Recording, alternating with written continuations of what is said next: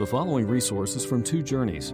Two Journeys exists to help Christians make progress in the two journeys of the Christian life the internal journey of sanctification and the external journey of gospel advancement. We do this by exporting biblical teaching for the good of Christ's church and for the glory of God.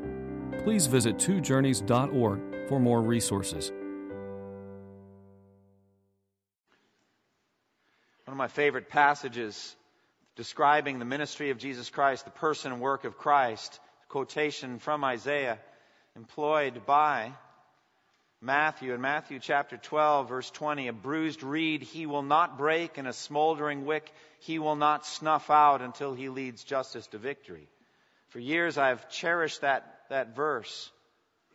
Having read a, a sermon that Richard Sibbes, a Puritan, uh, spoke on that, bruised reed and smoldering flax. 1631, he, says that this text, uh, Matthew 12, portrays the, the gentleness and tenderness and skill of Jesus in dealing with sinners, broken sinners like us, in bringing about his final outcome in each one of us. The text says that we are pictured as sinners like bruised reeds you could picture just grass kind of bent over and hanging by slender green threads by a marsh where you feel like the slightest bump would finish the tearing and, and it would be severed and would fall. And Christ has the power and the skill and tenderness and gentleness to bind up the bruised reed and heal it completely. But in a similar way, we have this smoldering flax, picture of a frail ember flickering, smoldering, putting off both fire and smoke. About to go out, not a roaring fire of piety and zeal. Love for God, not a bonfire of commitment and holiness and purity, power, but rather a smoldering flax, emitting both some evidence of God's grace and some evidence of indwelling sin all the time. Christians are a mixture at all times, both grace and corruption evident in our lives, yearnings for God and yearnings for sin. A mixture of both good works and bad. A moments, moments of great victory soon followed by episodes of shameful pride or cowardly retreat. Paul puts it quite plainly, explaining it theologically in Galatians 5:17. For the flesh desires what is contrary to the Spirit, and the Spirit desires what is contrary to the flesh. These are at enmity or at, are opposed to one another so that you do not do what you want. That's a description of the Christian life, the smoldering flax. Sibbes gives evidence of this smoldering in uh, a variety of passages of Scripture. The disciples cry out, Lord, save us, we perish. Here you have the smoke of unbelief, and yet the light of faith stirred them up to pray to Christ. The father of the demon possessed boy cries out, Lord, I believe. There is the light. But he also says, help my unbelief. There is the evidence of the smolder of unbelief. O wretched man that I am, says the apostle Paul in Romans 7. There's the smolder, the smoke of indwelling sin. Who will rescue me from this body of death? But then comes thanks be to God through Jesus Christ our Lord. And there's the light of grace. And Christ will not extinguish this smoldering flax. Why not? Well, because the spark comes from heaven. He lit the spark in us. It was He that began the work of grace in our hearts. It's kindled by His own Spirit. And that work of grace, that fire of grace inside us tends toward His own glory. Therefore, He cherishes it and He will not let it go out. So we see how Christ bears with the the corruption in Thomas, doubting Thomas. Unless I put my finger in the nail marks and my hand in the side, I will not believe. But then you see the work of grace when he falls down in front of Jesus and says, My Lord and my God. And he's going to bear with the two disciples on the road to Emmaus who are so depressed and discouraged on Resurrection Sunday. We had hoped that he was going to be the one. There's the smolder of unbelief. But by the time they get done, their hearts are burning within them zeal for the glory of God and for his kingdom. Peter denied him, but he denied not Peter, but continued to work in his life. If you will, you can make me clean, said one leper. There's the smolder and there's the spark of grace all at once. Or another one said, If you can do anything, help my son. Jesus deals with both ifs very tenderly. If you are willing, I'm willing, be clean. If you can, if you can, all things are possible to him who believes. Aren't you glad that he doesn't extinguish the smoldering flax of your faith? Aren't you glad that he has the skill to nurse it into a roaring fire? And that he is gentle in dealing with us. Now we come to Hezekiah, and Hezekiah's faith is a smoldering flax. You see noxious smoke, and you see also evidence of grace. Hezekiah is mighty through faith to purge Israel's religion of its high places. He finally gets rid of them. That's the lights, the fire of grace. But he's weak and he flickers always in the same area, and that's politics. The security of the kingdom, of the realm. He trusts to political alliances. That's the smolder going on in his life. He stumbles again and again in not trusting the Lord alone to save Judah from its enemies. He walks with the Lord in piety and godliness concerning the laws of Moses. That's the fire, that's grace. But he smolders and flickers concerning Egypt. Despite Isaiah's constant warnings, he sends out emissaries with gold and silver to hire their, their horses, their chariots to come and fight for Judah. That's the smolder, the smoke. He is strong in faith to break with the king of Assyria and serve him no longer and send him no more tribute. By faith, he did that. But when the king of Assyria invades him, he sends all the gold and silver in the kingdom to buy him off. And he says, I've sinned, please forgive me. He says that to the king of Assyria. There's the smolder. His faith is on display in Isaiah 37 when he spreads out that letter from Sennacherib, king of Assyria, and humbles himself and asks for God to deliver them. You see his faith on display there. You see a mingled faith with smolder in Isaiah 38 as he gets sick and he cries like a baby and he says, Remember all the good things I've done for you, God. And he says, Like a lion, you stalked me down. Like a lion, you broke my bones. He looks on God a bit as an enemy there. But yet he turns to God at that weakness, at that time of weakness, and he prays.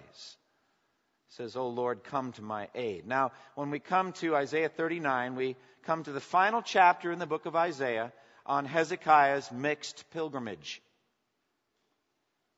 After all the mighty things that God has done for him in the account, we have, a, a, I think, a rather sad end. Hezekiah's pride and short sightedness are on display. They are exposed here. Again, we have a smoldering flax. Emissaries, envoys come from Babylon. And so they're coming right at him in his weak area, the area of politics, the area of the future of his kingdom of Judah. I believe that they are seeking an alliance with Judah that they can join together with Judah against a common foe, Assyria.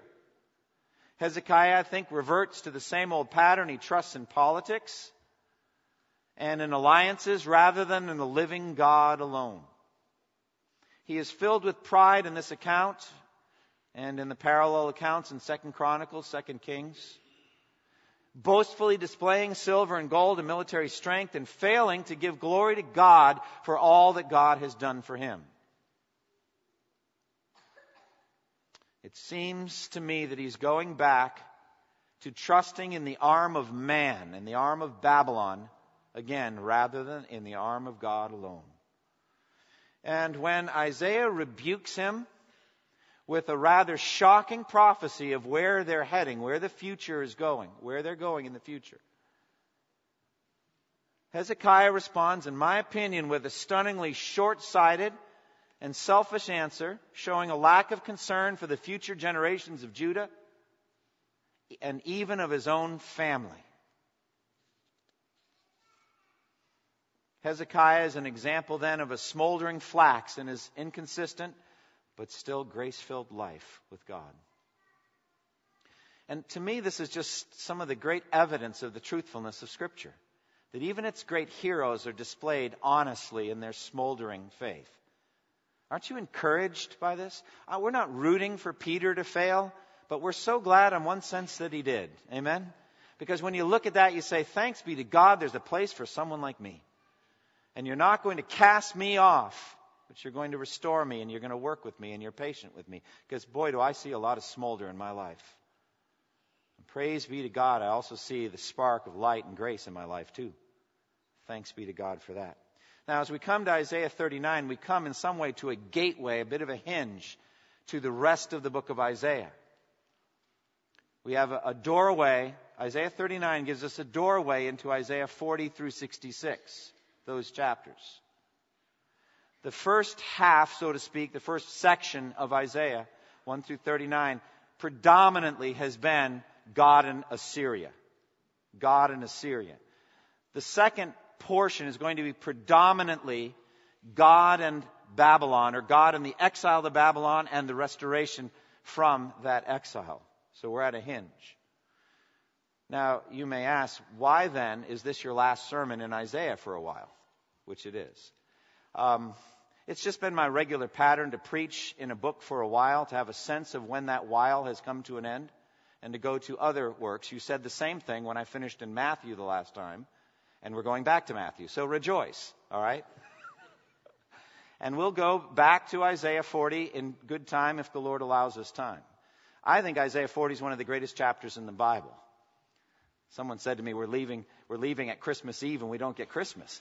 It's like, all right, well, just be excited and may, and pray that God will extend my life and yours, and we'll have a chance in the future to hear uh, some sermons on Isaiah 40, which I could probably preach an incredible number almost as bad as Hebrews 11, but maybe not quite as bad as that. So we're going to be turning to Matthew 26 through 28 um, next week. And we're going to be taking that journey with Christ uh, to the cross, to the empty tomb, and to the Great Commission. So I'm excited about that. Now, as we come to Isaiah 39, we come to questions of chronology and archaeology and order. And I don't want to spend a lot of time on this, but let me just give you some background. We have mentioned in the text Merodach Baladan, son of Baladan, king of Babylon. Who is that? Well, he was a Chaldean or Babylonian. Babylon was a city down the end of the Fertile Crescent, away from Assyria, and part at this point of the Assyrian Empire. Like Judah and like all these other small kingdoms, they hated and feared Assyria. When Sargon died and Sennacherib, his son, took over, Merodach Baladan, son of Baladan, king of Babylon, led a rebellion, a revolt against Assyria's power. Now, his father, Sargon, had defeated him a decade and a half before it and, and had put him to flight, Merodach Baladan. But now he's back, and he was challenging Assyria. And Assyria defeated Merodach Baladan and the Babylonians in battle and kept Babylon under its heel for another while. Meanwhile, this man, Merodach Baladan, fled to Elam, uh, some region of Elam, and he continued, in some sense, to carry on some agitation against the Assyrian uh, Empire. Now, I don't want to get into issues of chronology here. I have about two pages of it. Forget it. We don't have time. Let me just say, I accept the order in the Bible. I think that first you have the Assyrian invasion, the defeat of Assyria by the angel of the Lord, then Hezekiah's sickness, his restoration, and then this visit from Babylon. The reason I say that it's the same in Second Chronicles, Second Kings, and Isaiah. That's the order given. Some scholars want to reverse the order. It has to do with the 15 years, the extension of, of, of King Hezekiah's life, and when they think Hezekiah died and all that. But let's just trust the, the order here, and I think it's actually helpful to do it. And what I think is happening in 2 Kings, 2 Chronicles, and now here in Isaiah 39, is that these envoys have been sent from this man, Merodach Baladan, a, a, a rival subject king to the Assyrians to try to make some kind of political alliance against Assyria. Now, you may say Assyria was defeated. Well, no, they lost 185,000 troops, but they're not finished, and they were going to go on for a few decades longer. And so they're still a threat. They're greatly weakened, but still a threat. So I think the envoys have been sent here saying, hey, in effect, we have a common enemy. Let's join forces. So now we begin at verse 1 and 2 with the Babylonian envoys and Hezekiah's foolish pride. Verse 1 and 2. At that time, Merodach Baladan, son of Baladan, king of Babylon, sent Hezekiah letters and a gift because he had heard of his illness and recovery. Hezekiah received the envoys gladly and showed them what was in his storehouses the silver, the gold, the spices, the fine oil, his entire armory, everything found among his treasures. There was nothing in his palace or in all his kingdom that Hezekiah did not show them. So here we have a glimpse, a snapshot now, of Hezekiah's wealth and power and prestige. Remember that Assyria was a terrible enemy, greatly hated by their subject peoples. And so many smaller kings wanted to throw off Assyria's power. When Assyria lost 185,000 troops outside the walls of Jerusalem, Many smaller peoples rejoiced greatly in that, celebrated and were elated at the defeat at that point of Assyria. And these smaller realms, it says in 2 Chronicles 32:23, many brought offerings to Jerusalem for the Lord and valuable gifts for Hezekiah king of Judah. From then on, Hezekiah was highly regarded by all the nations. So, in the wake of this incredible defeat of Assyria, Hezekiah has become rich and powerful and popular. Danger, danger. But that's what's gone on here. Now, we must imagine that the Assyrians left behind huge amounts of booty from all of the smaller uh, kingdoms that they had been conquering one after the other. Remember, I said that Hezekiah more or less was dealt with last. So they've already taken all kinds of material possessions from these smaller kingdoms. And they brought them with them in their invasion of Judah. And now they're all dead. And they left them behind. So who gets them but the Jews? Who gets them but Judah and Hezekiah? Now he's rich again. And so it says in 2 Chronicles 32, 27 through 29, Hezekiah had very great riches and honor. As a matter of fact, it probably is beneficial for you to just put your finger here and go over to Second Chronicles 32 and look with me because there's a parallel count here. Look at them both, or you can just listen. But Second Chronicles 32, 27 through 29, it says, Hezekiah had very great riches and honor, and he made treasuries for his silver and gold and for his precious stones, spices, shields, all kinds of valuables. He also made buildings to store the harvest of grain, new wine, and oil. He made stalls for various kinds of cattle and pens for his flocks. He built villages and acquired great numbers of flocks and herds, for God had given him very great riches. So he's become very wealthy. He's become highly esteemed. He's very popular with these surrounding nations. And he builds bigger barns, so to speak, big storehouses for all the stuff that God has given him now. Hezekiah has two weak spots pride and self reliance, especially politically. So he has pride after his victory, as we're going to see later, and pride during his illness. And you see that as he is very proud of what he's achieved and doesn't think that God's dealing with him fairly. And so it says in 2 Chronicles 32, 24, and 25, in those days Hezekiah became ill and was at the point of death he prayed to the Lord who answered him and gave him a miraculous sign. But Hezekiah's heart was proud, and he did not respond to the kindness shown him. Therefore, the Lord's wrath was on him and on Judah and Jerusalem. Pride. Pride led him to forget what God had done for him and to take more credit for it than he should have. Self reliance led him to look for future security to maybe an alliance with Babylon or his own political scheming and all of that, and not to look to the Lord, to God alone. Now remember that God had said in Isaiah 37, I will deliver this city from the hand of the king of Assyria. I will protect this city for your sake and for the sake of David, my servant. He said, I'm going to protect you. So you don't need to make any more alliances. Stop trusting in politics. Stop trusting in political alliances. Trust in the Lord. Trust in me. And so, as a result of this, God decides to test and expose Hezekiah's heart. It's a very sobering moment here for us. Look, if you're, if you're in 2 Chronicles 32, look at verse 31. If not, just listen. The envoys from Babylon came as a test for Hezekiah. God was testing him. And so in 2 Chronicles 32, 31, it says, But when envoys were sent by the rulers of Babylon to ask him about the miraculous sign that had occurred in the land, this, it just brings chills to me to say this phrase. God left him to test him and to know everything that was in his heart. I mean, you can just circle that and meditate on it. God left him to test him and to know everything that was in his heart. God was seeking to expose the thoughts of Hezekiah's heart, to press on him, to put pressure on him and push those thoughts to the surface so that he could see them and know that they were there. Now, what motivated the Babylonians to come? Well, it says in 2 Chronicles 32 31, they had heard about the miraculous sign in the land. Now, that had to do, as you remember, with the shadow. Remember on the stairway of Ahaz? How it was the normal thing for it to go down and so Hezekiah asked for it to go backward. And so it could be that there was in some way some mysterious celestial portent, something in the heavens. And the Babylonians, the Chaldeans, were really big on stars and, and all that kind of thing, and they were interested in it. So there was that, but then there was the angle of a political alliance against Assyria as well. So in the text, it says they're interested in the miraculous sign. They wanted to ask about it. But also, I think there's this politics as well. So the envoys come, and Hezekiah takes them on a prideful tour. Come and see. Have I got some things to show you?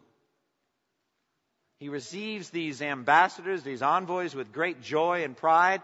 He's impressed by the fact that they've come from a distant land. He says it to Isaiah they've come from a distant land. He is filled with a sense of his own importance, that his fame has reached so far that they've heard of him that far away.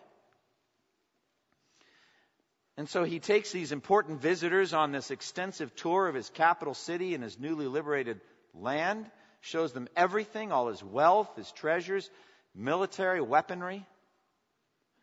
But there's no mention that he witnessed to them of the greatness of the God of Abraham, Isaac, and Jacob. He didn't speak to these envoys about the God who did it all. He didn't, it seems, give glory to God as this tour was going on. These pagan diplomats are not given, it seems to me, the theology behind all of what happened here. The zeal of God for His own glory, His holiness, His omnipotence, His wisdom.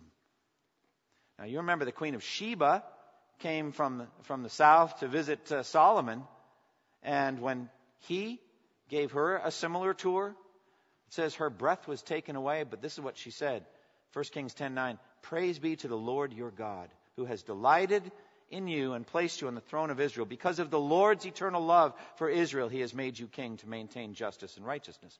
The queen of Sheba gives glory to God for everything that Solomon showed her. Now, it could be she had a predisposition to believe, I already knew some things, or Solomon witnessed to her. But at any rate, these envoys don't seem to have given glory to God because it didn't seem Hezekiah gave glory to God. So, it's time for Isaiah to come in to the picture. Remember, I said that God left him to test him? I think part of that was Isaiah stayed away. Stayed away. Just let him do what he was going to, just let him do what he's going to do. Just go ahead and do it. Whatever you're going to do, just do it. So he stayed away. God left him. Now Isaiah comes back into the picture. Verse 3 and 4. And he interrogates Hezekiah. Then Isaiah the prophet went to King Hezekiah and asked, What did these those men say, and where did they come from? From a distant land, Hezekiah replied. They came to me from Babylon. The prophet asked, What did they see in your palace? Oh, they saw everything in my palace, Hezekiah said. There is nothing among my treasures that I did not show them. So Isaiah comes to confront this prideful king. I get the picture of Hezekiah full of himself, going home to his palace, contented and happy, and there's Isaiah waiting for him. I get that picture. I don't know that's how it happened, but you know, and I, I have the feeling that Isaiah, I mean, sorry, Hezekiah must have groaned a little bit. Oh, hi. How are you? And this prophet, the very one who had predicted the downfall of Assyria, the very one who had predicted his own healing and had actually seems to have been an agent of the healing, ministering that poultice of figs, this very one has now come with a different mission now. Different mission. How tough it is to be prophet of God. You go and you, you say what God tells you to say. Sometimes it's a happy message, sometimes it's not. This was not a happy mission here. And so Isaiah begins the, the interrogation. Two questions. What did those men say? And where did they come from? Begins to probe. He inserts himself into the, the level of high geopolitics. He's invading and speaking into that. Can I tell you, God's word fits anywhere? God can speak into any situation he wants because he is the King of kings and Lord of lords. And so he comes, he says, I have some things to say. But he doesn't say them, he just asks. Notice Hezekiah's selective answer. Isaiah asks two questions, Hezekiah answers one. What did those men say, and where did they come from? Oh, they came from Babylon, from a distant land. Well, it's a true answer, but it's not a whole answer. What did you talk about? I'm guessing they talked about alliances. I'm guessing they talked about military strength and power. That's what I think they probably talked about. But Hezekiah didn't mention that because he knew exactly where Isaiah stood on all that. So, Isaiah asks a second question What did they see in your palace? Well, they saw everything in my palace, Hezekiah said. There's nothing among my treasures that I did not show them. That's a full answer and an honest one.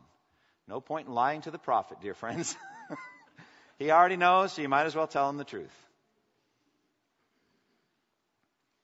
And I think this is one of those chilling moments, those chilling moments, when Isaiah looks at you and says, Hear now the word of the Lord Almighty. It's goosebumps, you know. What are you going to say to me? Hear now the word of the Lord Almighty. The time will surely come when everything in your palace and all that your fathers have stored up until this day will be carried off to Babylon. Nothing will be left, says the Lord. And some of your descendants, your own flesh and blood, who will be born to you, will be taken away, and they will become eunuchs in the palace of the king of Babylon. Now, Isaiah sees far. He's already uttered the prophecy of the fall of Babylon. He's already spoken it twice. Isaiah 13, he said, Babylon, the jewel of kingdoms, the glory of the Babylonians' pride, will be thrown down like Sodom and Gomorrah. That's Isaiah 13. He says it again in Isaiah 21. Look, here comes a man in a chariot with a team of horses, and he gives back the answer Babylon has fallen, has fallen. All the images of its gods lie shattered on the ground. O my people, he says, crushed on the threshing floor, I tell you what I have heard from the Lord Almighty, from the God of Israel. So, already, Isaiah 13, Isaiah 21, we already have the end of the story on Babylon. They're going to get destroyed, completely destroyed. Isaiah sees far. But here, the prophecy gets enhanced. Before that happens, before Babylon gets crushed to the ground, never to rise again, never to be rebuilt, before that happens, Judah will go into exile in Babylon. Now that's new. We hadn't heard that one. Now, this would not happen for another 115 years. But what are 115 years between God and the prophet and between the prophet and, and the people? They're nothing. God knows what's going to happen millennia down the road. And so he knows very clearly what's going to happen. And he gives Hezekiah some devastating details. That tour, all of those shiny, nice things, the, the precious oils and all that, the spices, all of that, the gold and silver, that's all going away. All of it. It's all going away. It's going to Babylon. And then this stark statement nothing will be left. But then it gets even worse. Let's talk about your descendants. Let's talk about your children, grandchildren, great grandchildren. Let's talk about that. Some of your own flesh and blood, he says. Some of your own descendants who will be born to you will be taken away, and they will become eunuchs in the palace of the king of Babylon. Now, apparently, at the time of his illness, Hezekiah had no heir. It seems that he had no heir. In the extension of his life, 15 years, in that time, he would have a son, Manasseh. We'll talk more about him in a moment. But it seems that God was going to give him an heir. But here there's dreadful prophecy about the future of all of that. He's going to give you a son.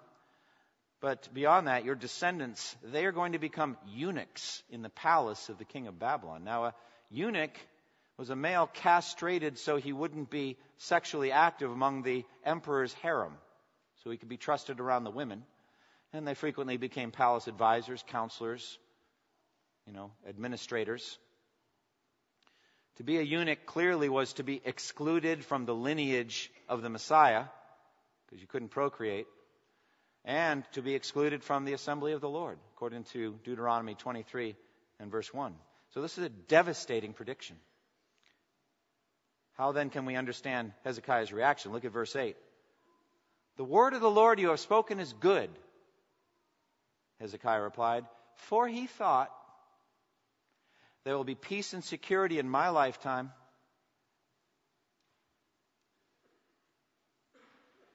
Now, when I, Isaiah predicted the fall of Babylon in Isaiah 21, this was his reaction to the future.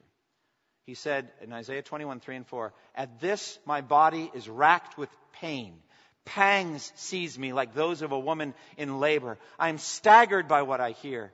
I'm bewildered by what I see. My heart falters. Fear makes me tremble. The twilight I long for has become a terror to me. And then later, as we've already said, Oh, my people crushed on the threshing floor, I tell you what I've heard from the Lord Almighty. That was Isaiah's reaction. Again, Hezekiah's thoughts are exposed, for he thought, There'll be peace and security in my lifetime. So that's the end of the explanation. What applications? What applications? Well, first, do not trust in heroes. Do not trust in people like Hezekiah. They're going to let you down. There's really, in the end, only one true hero in Scripture, and that's Jesus. Jesus is the only true hero. Put your hope in Jesus Christ and Him alone. He is the true Son of David. He is the true one who cares about his posterity. And he had a spiritual posterity, sons and daughters who he is going to win into the family of God. And they would extend for generations, even millennia. And so it says in Psalm 22, verse 30 and 31, speaking of Christ, Posterity will serve him. Future generations will be told about the Lord. They will proclaim his righteousness to a people yet unborn, for he has done it. Does Jesus care about posterity? You better believe he cares about posterity. He cares about generations yet unborn. He cares enough to die for them, to shed his blood for them, so that we might have eternal life. Put your trust in Jesus. Put your trust in Christ. Every human being is going to let, let you down, and you're going to let every other human being down. Don't just put it out there, it's you too. We are sinners. We need a Savior and Jesus is the Savior. Put your trust in Christ crucified, His blood shed, Christ risen, so that we may live in newness of life, trust in Christ and Him alone. I don't know what brought you here today. I don't know if you come here because you're a member, you come every week. I don't know if you're here as a first time visitor. I don't know if you're saved, all of you. I don't know. I always assume that not all of you are. But if you're here in an unsafe state, I urge you to flee to Christ today. You don't know when your dying day is. You don't know how much longer you have to live. Trust in Christ and Him alone. And if you're hearing this and you are saved, take this message right now that I'm saying, this part of the sermon, and bring it out to some lost person this week and urge them to repent and come to faith. Secondly, God searches hearts to expose our hidden sins providentially, He brings circumstances into your life. He brings things about in your life and presses on you so that these things come to the surface. Second Chronicles 32 31. God left him to test him and know everything that was in his heart. God does that to you too. Now, what do I mean by God left him? I think what it means is that God, in some way, experientially, pull, experientially pulls back. and you're kind of on your own. And then the circumstances come, and when you're on your own, what you do floats to the surface. And God says, just do what you do. He's also told us that when He leaves us alone, we do nothing but sin. For He said in John 15, I am the vine and you're the branches. If you remain in me and I in you, you will bear much fruit. For apart from me, you can do nothing. So when God leaves you, you will sin. And so God pulls back and allows circumstances to press things up in your heart so that you can see them. So it says in Revelation 2:23, "Then all the churches will know that I am he who searches hearts and minds, and I will repay each of you according to your deeds." God reaches down into your hearts and searches your hearts. Proverbs 20 and verse 5, "The purposes of a man's heart are deep waters, but a man of understanding draws them out." Even better, the Holy Spirit draws them out, right? God draws out your deep waters. And he shows you. Basically, you know what I think is going on in the highway of holiness, sanctification? God takes you by the hand into the basement of your heart and takes you on a tour of who you really are. And he shows you how much you needed Jesus every day of your lives.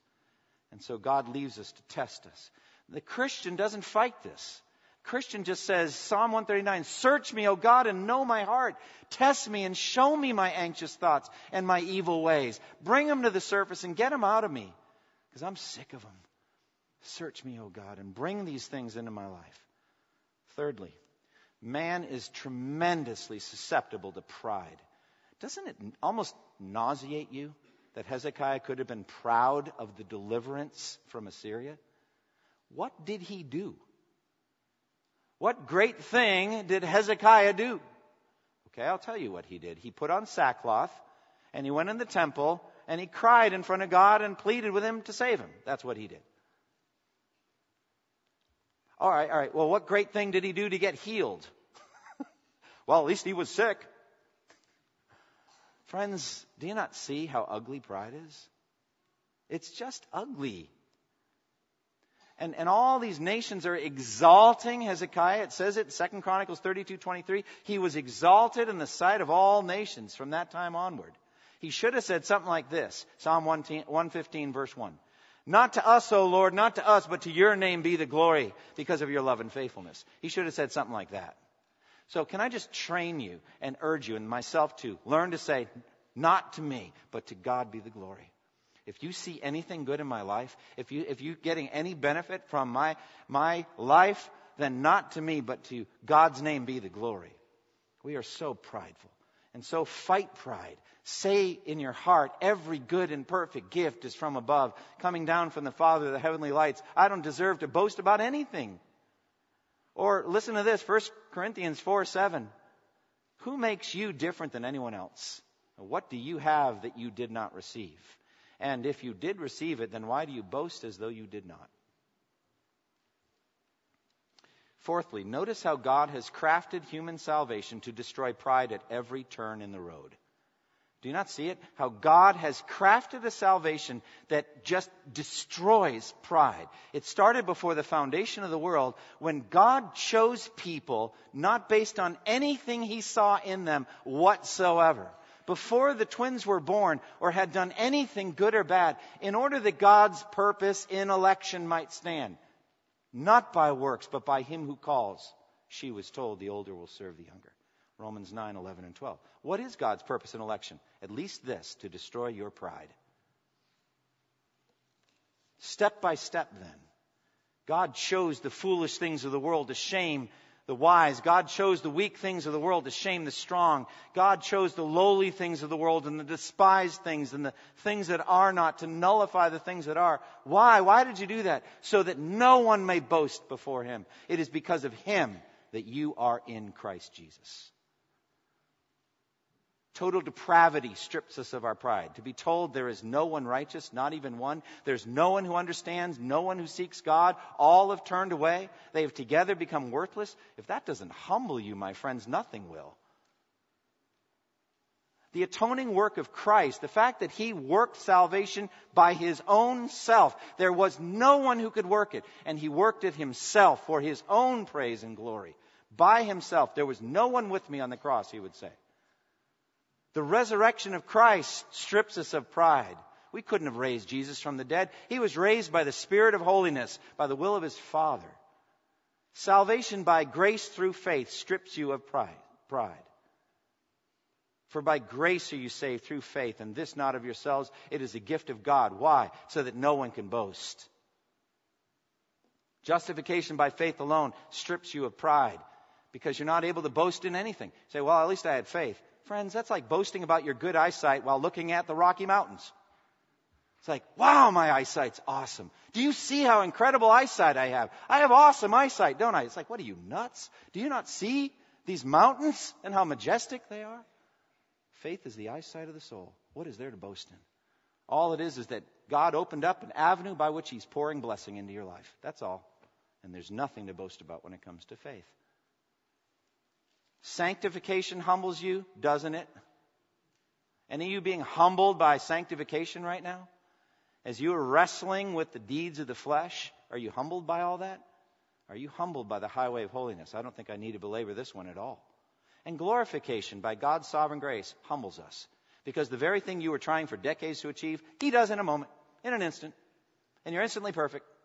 And then He raises the body from the grave and gives you a perfect resurrection body. To God be the glory for all of it, dear friends. Salvation by grace humbles us. Fifthly, be warned about flattery and seeking to impress the world.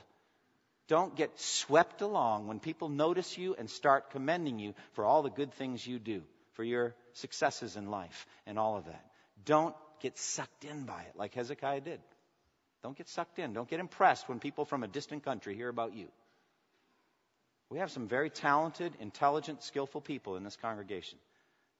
Humble yourselves before God. Give Him the glory for everything you've ever done. Sixthly, and finally, the dangers of fathers lacking a multi generational vision for their children. Do you not see it? Do you not see what happened here? Who cares? At least there'll be peace and security in my lifetime. That's all that really matters to me. As long as I'm comfortable, as long as I'm saved, as long as my life is fruitful and good, I'm fine. Now, I don't think very many fathers in churches would dare to say those words, but are they living them out? Are they living out? Who cares as long as there's peace and security in my lifetime? Multi generational vision, Psalm 78, we're supposed to declare the great works of God so that our children can hear them, so that they can tell them to their children, and then to a generation yet unborn. Multi generational vision. Caring about what your great grandchildren will do. Now, let's talk about the facts of this case. In the few years, the 15 years that were extended, God gave to Hezekiah a son. His name was Manasseh. He was the worst king Judah ever had the worst king Judah ever had. His father took down the high places at last. Manasseh put him back. Could it be Hezekiah never told him why he took the high places down? I don't know. I don't know what Hezekiah did parenting Manasseh. I don't know. But the facts are these. He had no son. Now he has a son, Manasseh.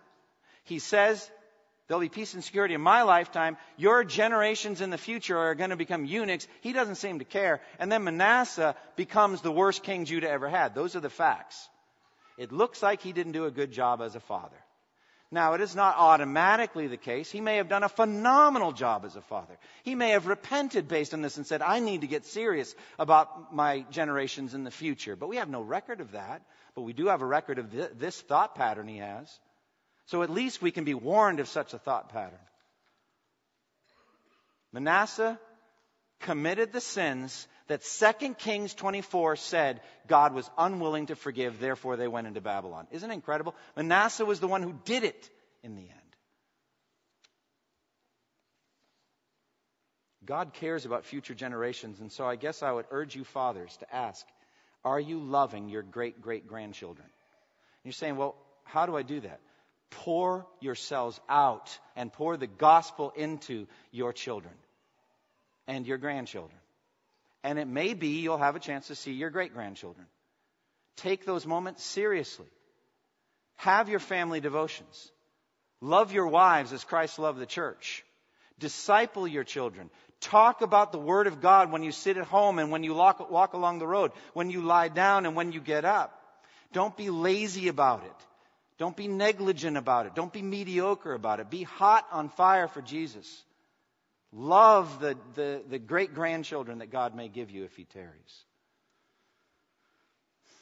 Now, as we come to the Lord's Supper, I think, as I look at these applications, I think there's plenty for me to be reflective of. And one of the things, the beauties of the Lord's Supper, is that we have a chance to reflect. And we are to reflect on our own lives. We're to look and see if there's any sin in us, to see if there's anything we need to repent from. And so, as you're preparing your hearts for the Lord's Supper, I'd like to urge you to consider if there are any things that God wants is laying on your heart to repent from, that you repent from it. If there are any broken relationships, resolve to make them right. Do all of this meditation, though, in light of the shed blood of Christ, sufficient to cleanse you of sin. You are welcome to participate if you have come to faith in Christ and you have testified to that by water baptism. We'd like to welcome you. If you have not, then wait. Come to faith in Christ, testify to it by water baptism, and then join us in our next Lord's Supper. Close with me in prayer. Father, we thank you for this message, this scripture from Isaiah 39. We pray that now, as we turn our attention, our hearts to the Lord's Supper, that you would prepare us and that you would send forth your Spirit in light of your promise and that you would be very powerfully active in this place now, causing us to remember the death and the resurrection and the coming kingdom of Jesus Christ. In your name we pray. Amen. Thank you for listening to this resource from twojourneys.org. Feel free to use and share this content to spread the knowledge of God and build His kingdom. Only we ask that you do so for non commercial purposes and in accordance with the copyright policy found at twojourneys.org. Two Journeys exists to help Christians make progress in the two journeys of the Christian life the internal journey of sanctification and the external journey of gospel advancement. We do this by exporting biblical teaching for the good of Christ's church and for the glory of God.